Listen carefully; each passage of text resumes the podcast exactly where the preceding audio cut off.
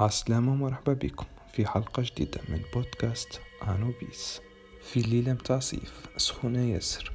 نهار واحد جويلية 1992 في مدينة أوكلاهوما سيتي. في ولاية أوكلاهوما من الولايات المتحدة الأمريكية. الجيران يسمعوا في حس سياح وعرك من دار عائلة كامبانو.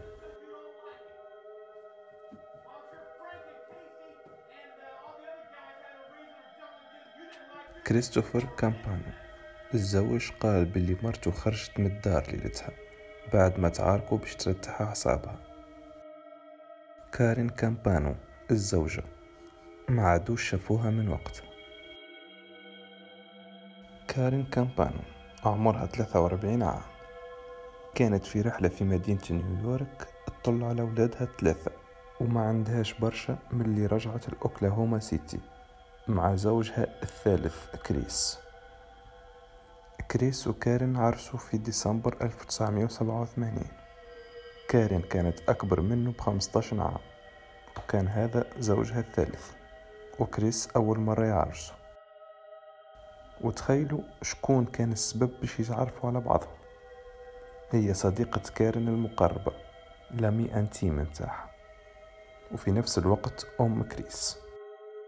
كريستوفر كان نهار يخدم عشرة لا ويخدم في المرمة وعنده سوابق متاع براكاجات ودخل للحبس أكيد أمه حبت ترتاح منه وتعرس له. وكارن كانت تخدم في شركة متاع جمع القروض debt collection agency معناها أنت عندك شكون تحب منه فلوس وما حبش يرجعهم لك. تمشي للمكتب هذا هو اللي يتفاهم مع الشخص باش يرجع لك فلوسك. وهما بالطبيعة ياخذوا نسبة. ليلة الواقعة نهار واحد جويلية في الليل كارن فاقت بزوجها كريس مازال يتعاطى في المخدرات. هو مش أول مرة هما ديما يقولها أتو نبطل أتو نبطل أما النفع ربي. حسب أقوال كريس بعد ما خرجت كارن حتى هو زاد خرج من الدار ومشى البار قريب يعمل كعبات. وقعد لنص الليل حسب كلامه. من غدوة الصباح كريس كلم الخدمة متاع مرته باش يشوفها بدات تخدم ولا أما قالوله ما جاتش اليوم. ومن بعد كلم الشرطة وحكى لهم باللي كان خرجت من الدار وما مشتش تخدم. وكيف وصلت الشرطة وعينوا المكان لقات كل شيء في بلاصتو معناها كارن كان جات هربت على رجلها ري أقل حاجة أخذت معاه حوايجها. الشرطة بعد ما خذت الإذن باش يفتشوا الدار تحت السرير في بيت النوم الشرطة لقات آثار بنية على الزربية.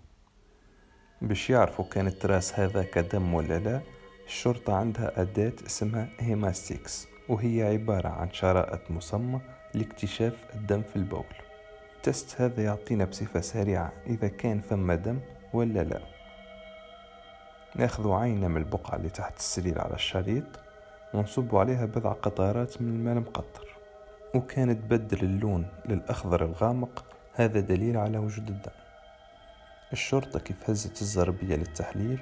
الدم مازال مشاحش والتحليل أثبت بلي الزربية عليها آثار متاع دم بشري. والشرطة عرفت بلي القضية أكثر من قضية اختفاء عادية. في التحقيق ال serveuse متاع البار اللي كريس قال باللي مشالو ليلة الاختفاء متاع كارن ما تتذكرش شافته ليلتها والشرطة اكتشفت زادة نهار اثنين جويلية في الصباح كريس رهن الذهب متاع مرته. direct بعد ما اختفت. من غير جثة الشرطة ما عندها حتى حل. كانت تزيد تعمل تحاليل على منزل العائلة كامبانو. بخلاف أثار الدم في بيت النوم ما فماش أدلة ظاهرة متاع عنف. هذاك علاش الشرطة قررت باش يلوجوا على الدم اللي نجم يكون تنظف وما يظهرش بالعين المجردة. الشرطة باش تستعمل مادة ال luminol. المادة هذه أول مرة باش نحكو عليها في برنامج أنوبيس.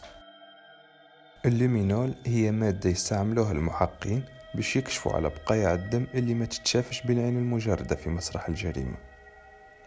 يتم رش محلول الليمينول في الأماكن اللي ممكن يكون فيها دم. والحديد الموجود في الهيموغلوبين في الدم يعمل كمحفز للتفاعل الكيميائي اللي يخلي الليمينول يشع باللون الأزرق لمدة 30 ثانية. وباش التجربة تسير على أحسن ما يرام الشرطة مشات للدار في الليل وخذاو تصاور قبل وبعد رش مادة الليمينول. والنتيجة كانت الدم في كل بلاصة. البيت كامل شعل بالأزرق. والدم في السقف على الباب على الفرش في كل بلاصة. المحققين رجعوا للزربية وحبوا يعرفوا كمية الدم اللي تثبت في التراس هذه الكل.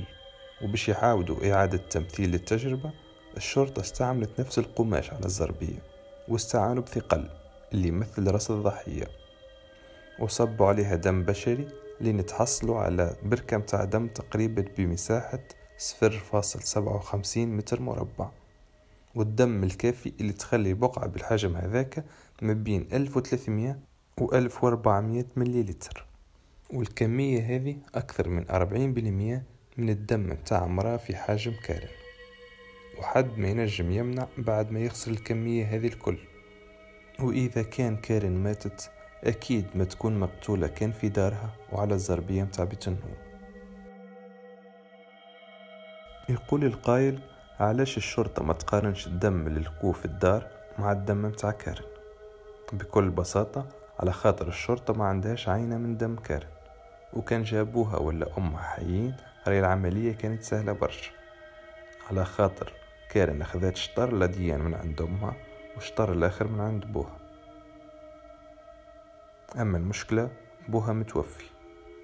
شرطة مدينة أوكلاهوما كيما لقيت بها وين طلبت المساعدة من ال FBI. إذا كان فم أي طريقة باش يربطوا الدم الموجود في مسرح الجريمة مع كارين. الشرطة قامت بأخذ عينة متاع دم من عند أم كارين وأخواتها البنات الزوز وأولادها الثلاثة وواحد من أزواجها السابقين.